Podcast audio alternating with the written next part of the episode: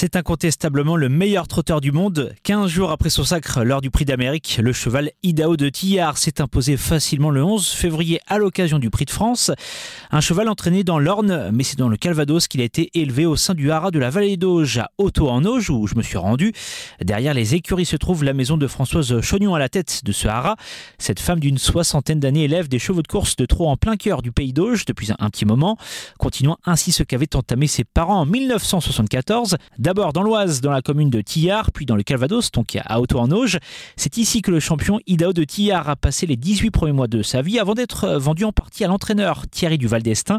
Le début d'année 2024 a bien commencé pour ce cheval avec les succès mentionnés il y a quelques instants. Il est aussi devenu récemment papa. Et donc là, les premières naissances arrivent. Euh, en l'occurrence, euh, pour ma part, euh, j'ai déjà un poulain de Idaho qui est né, qui appartient donc à un client. Ce n'est pas le premier de l'année, ça doit être le troisième. voilà, en tout cas, ce petit poulain-là, bah, il, est, il est très beau. Il est signé Idaho parce qu'il est de la même couleur. Il est B, il a une petite fleur blanche en tête. Donc voilà, il est.